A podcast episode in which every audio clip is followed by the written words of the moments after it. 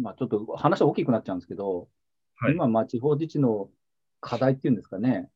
はい。今、問題、ちょっとこう、どうしたら、あんまりこう進んでないみたいな、はい、ここの部分がまだこう遅れちゃってみたいなところってなんかあります？遅れているという意味では、やっぱり議会自体が、はい、ちょっとその時代に、もっと、なんていうんですかね、時代に追いつくようないろんなことをやってっていいんじゃないかっていうふうには僕は思ってまして、それは遅れてるっていう意味では、先ほど言ったその電子的な機器とかをもっといろいろ使ったりとかっていうことももちろんそうですし、いろんなもの持ち込みが禁止されてるとかだって、もっと緩くしちゃっていいし、まあ、例えば、話題にもなりましたけど、子供連れてきていいのかどうかとか、あやたりとか、どんどん広げてっちゃって、なんか問題起きたりしながらでも進めちゃえばいいのになっていうふうに僕はかなり軽めに思っているところは正直あって、そういう部分は硬いですよね。まあ、しっかりと段階を踏まなきゃいけないっていうことは、まあ、分からなくはないんですけど、はい。あと、まあ、ね、まあ、でも、まあ、進んでる議会は、委員会をズームで やったりとか、そういったこともやり始めてるので、まあ、いろんなところで始まってることがどんどん伝播はしていくと思うんですけどね。まあ、議会改革ね、私も真剣に取り組みたいと思いますけどね。はい、変えられることいっぱいあると思いますし、みんな持ってることをそれぞれが提案できて、それでいいなって言ったら、パーッと通るような形の、ね、議会を作っていけるといいんだなと思うんですね。はい、なんか議会総体というか、その議会全体で議会として何かをするとか、はい、そういうことが薄いところがありますよね、やっぱりね。そうですね、足並み揃えるのが難しいというのはやっぱりあると思います。それぞれは一人一人ね、自分のやり方でね、選挙を通ってきて、そのやり方に自負を持っている人たちですから、はい、なんでそこで丁寧に本当はね、議会の中で話をして合意形成をしていくっていう努力もね、僕にもしかするとちょっと足りてない部分なのかなとも思いながら頑張ろうと思ってるんですけど、はい、ちょっと大きい話になっちゃうと、今みたいなそのコロナとかそういう大きい話になってくると、地方自治で解決することが難しいようなことも多いなということは、すごく葛藤を正直しているところはあるんですよね。落ち込まれる問題とかが、まあ、経済的な問題とかになるとかなりそうですよね。例えば国のメニューとかが決まってるものと合わないと、もう市で新しく作って、その財政的な大きいお金を出しながら、そういった人たちを支援するということとかっていうのは、ちょっと現実的じゃないっていうところとかがあったりして、まあ、いろいろ葛藤しながらこの1年はかなりやってるんですね。あと、いろんなところでいろんな人と話して、その市政の課題みたいなのを拾ってくるっていうチャンネルがかなり断たれてしまってるっていうところがあるので、まあ、なんですかね、普通の雑談の中でこんなことあったよみたいなところ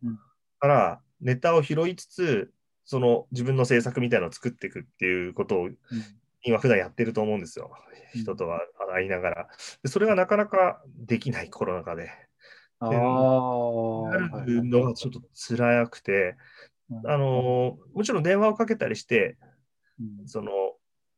話を聞くこととかはできるわけですけれども、そうじゃない何気ない出てくるところとかに結構その市政の課題とかがあったりするっていうところとの難しさというかですね、まあ、ちょっと葛藤をかなりしながら、いろんなチャンネルを断たれながらやってるなと思ってます。はい、もう私もなんかもう今街出てるんですけど、はい、街出てるだけでもいろんなことを言う人いますからね。ああ、そうですか。もう、それは、もうここではね、いろいろ言えませんけど、でも困ってることとか、でもそれをね、いちいち考えなきゃいけないのがやっぱり議員だったりするしね。そうです、ね。私はほら、議員じゃないんだけど、議員のつもりで向こうは話しかけてくるので。なんかね、その、すぐに解決できない問題っていうものも多いですし、はい、あとは、その、なんていうんですかね、もう、その人が本当に望んでるものがそれなのかどうかってこととかも、実は多分話してるとあったりなんかねしたりもしますし、会って話して思いをまず受け取るっていうことをすごいたくさんやるので、それは多分最初の頃は僕もすごく精神的に疲れたというかところはありましたし、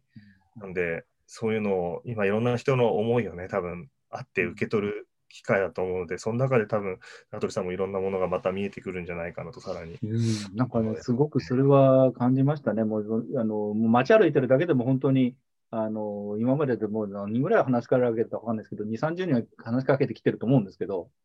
いろんなことでね、でもそれぞれ一人一人思いもあるし、あと外国人の方とかね。ああ、そうですか。もう外国人の人だけでも2、3人やっぱり新型コロナでちょっと困っちゃってるとかね、いう人もいるし、だけど外国人なんてなかなかね、特に選挙とかになると票にならないから、あんまりみんなも相手にしないたりとか思いながら、ただやっぱりそういう人たちも住人の一人ではあるわけですからね、それを置き去りにしてこう社会を作るってわけにもいかないので、なんかすごいいろんなことを考えますね。情報という意味ではなかなか届きにくかったりしますからね、大変ですよね。そうですね。だそういう人たちにこそ、発信をどうするんだとか、その IT 系っていうのかな、それこそどうやってその情報を届けるのか、あとなんかこの間佐藤真希さんが少し言ってたかもしれないですけど、多言語化とかね、私も翻訳者なんで、言葉っていうのをすごい考えるんですけど、それを例えばその多言語化するときに、じゃあ自動翻訳機使うとかね、ホームページとかでよくあるんですけど、今時はもう自動翻訳でやってる自治体とかもいっぱいありますから、あるんですけど、自動翻訳でやるときに、じゃあ元の文章をもうちょっと翻訳にかかるような形で書いとかないと、めちゃくちゃなことになっちゃう。なるほど。ということをもう考えたりとかね、災害の時に10カ国語になりますよって書いてあるけど、10カ国語になるって私、他の言語読めないからあれですけど、英語とか見てみたけど、やっぱりひどいんですよね。ああ、なるほど。災害の時に全然違う情報が伝わっちゃうと、自動翻訳でもいいんですけど、それやった気になってるかもしれないけど、やっぱりそれはちょっとまずいと思うんですよね。だから、翻訳機にかけた時に耐えうる日本語にしておくと。なるほど。面白い視点ですね。それはやっぱり必要なんじゃないかと。優しい日本語っていうね、運動があるんですけど、優しい日本語だけじゃないと思うんですけど、やっぱ翻訳機にかけたときに、なんか固有名詞が多かったりとかね、そういうのもあったりとかして、そういうのも含めて、特に災害に行ったときにはそういうところを見に行くじゃないですか。そこに集まるっていう場所を間違えてたとかね。そういうことになるとやらいことになるので。なるほど。その伝わりやすさというか、優しい日本語でそういうことだと思うんですけど、日本人だってその難しい言葉を理解することに対して億劫がっちゃったりとか疲れちゃったりするわけですよね。そういう意味でも届きやすい言葉みたいのを、行政がしっかり考えるっていうか、大事ですね。その紙とかもよく考えると、行政が送ってくる紙ってかなり難解だったり、文字がダーってあったりっていうのは確かに今パッと思っちゃいましたね。で、なかなか改めないんですけど、あれもう下手したらね、文章である必要もないんですよね。なるほど。確かにそうですね。今のこんな時代ですから、必要なことを伝えるのに、文章である必要もなくて、絵でもよかったりとか、写真でもよかったりするわけなので、それは一例なんですけど、そういうことも含めて本当に伝わるということはどういうことかとか、で一番問題なのはやっぱり災害時、緊急時ですよね。普段は一生懸命考えるからいいんですけど、やっぱり緊急時に間違ったことが伝えちゃったら真につながるので、その辺も考えてなんかこう、できたらいいなと。全然話関係ないですけど、私市議会のね書き起こし、今YouTube とかあるからあんまりしないんですけど、昔結構録音しといて書き起こしとかやったことあるんですけど、そうなんですね。そうするとですね、でございますとか、うとかあとかえとか、それからあと結構変な言葉があるじゃないですか、議会の。あれでね、独特な言葉ってことですね。議会語みたいな。2、3割はね、時間の2、3割はそれだったというね。なるほど。やったことがある。計算して、ちゃんと計算してやったんですけど、へえ、それはすごい面白いデータなんじゃないですか。それは他あんまり。それだからそういう変なね、でございますをですに変えるだけで半分ぐらいなんですよ。うん。なんでそうすると議会今長い長いとか言ってるけど、それ 2,3 割はそれで減るんじゃないかとか思ったことがある。なるほど。議会言葉で一番昔から面白いなと思ったのは、説明いたさせますって言うんですよ、大田市議会。そのあ、そうなんだ。それはすごいな。市長、部長とかがその課長とかに説明をさせるときに、説明いたしますで、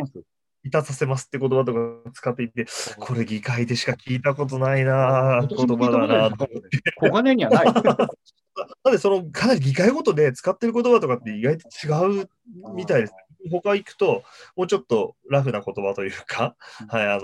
こんなかしこまってないなっていうこととかもありますし、なのでそういう台本っていうんですかね。そう台本ですよね。段階で、はい、言葉の言い回しとかっていうのは、まあ、議会ごとの、まあ、ある意味伝統な部分とこういう個性みたいなものが多分あるんだと思うんですよね。そうですよね。だからそんなのいきなりこんなのくだらねえから帰ろうとか言うと嫌われるからそんな言いませんけどそのやっぱりそこを分かりやすい言葉にしていくっていうことは大事なんじゃないですかね。いろんな人が分かる議会の方がいいわけですから、伝わるようにしたり、徐々にねそういうことを、はい慣れながら、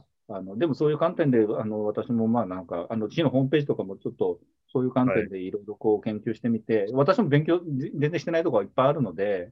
単なる市民の感覚でしかないわけですから、今はね、きちんと勉強して、なんかやっていきたいなと思ってます。私も最初の頃はすごく、質問とかの中身も、聞いてる傍聴の人により伝わりやすく簡単にしろってこととかの心がけがちょっと弱まってきてたところが正直あったような気もして、特に難しい問題の方を突っ込んでいけるようになるとなおさらちょっとそうなっちゃいがちだなっていうところも、勉強すればするほどそうなっちゃうところもあるので、ちょっとそこら辺気をつけていきたいなと今日話して思いましたいやでもまあ難しいですよね。いやそれはまず理想論であってねはい、少しずつしか変わる、もう人間少しずつしか変わらないので、ただやっぱりそういうでも新しい観点をまあ入れて、私もやっていきたいなというふうには思ってます。大田原市議会議員の星雅人さんにおいでいただいて、いろいろお話を伺いました。本当に、ね、先輩の、お話聞けて、すごく私も今日も、大変勉強になって、で、まあ3月に向けて、こうやって挑戦を続けてますけれども、一層頑張って、先輩に追いつけ、追い越せ、いけるように頑張ってみたいと思ってます。本日はどうも、お付き合いいただきましてありがとうございました。ありがとうございました。寒いですからね、まだ、気をつけて頑張ってください。ありがとうございます。